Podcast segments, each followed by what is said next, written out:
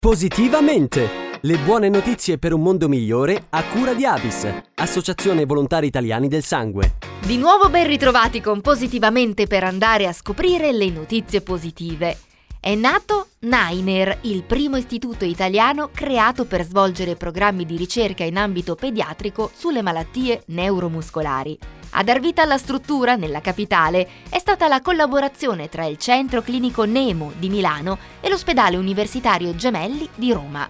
Nainer comprende al suo interno la prima unità di prova in Italia interamente dedicata alle patologie neuromuscolari infantili un'area dove i bambini, insieme alle famiglie, potranno accedere a cure sperimentali. Per saperne di più abbiamo intervistato Marco Rasconi, presidente nazionale della UILDM, Unione Italiana Lotta alla Distrofia Muscolare, partner di questo progetto. Noi vogliamo sconfiggere le malattie neuromuscolari o abbattendo tutte le barriere che ti fanno sentire diverso, oppure trovando una cura. La cura la cerca Teleton, noi ci occupiamo del quotidiano. Ovviamente c'è un anello che manca, che sono i nostri centri clinici Nemo.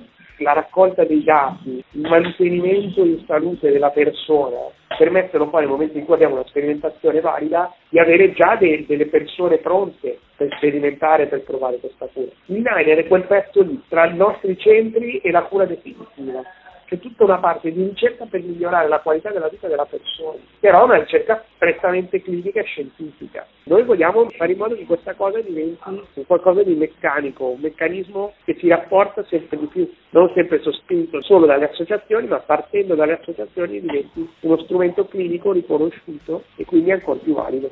E con il suo contributo abbiamo concluso anche il nostro appuntamento di Positivamente. Ancora una volta grazie per l'ascolto e da Carlotta alla prossima. Positivamente! Le buone notizie per un mondo migliore a cura di Avis, Associazione Volontari Italiani del Sangue.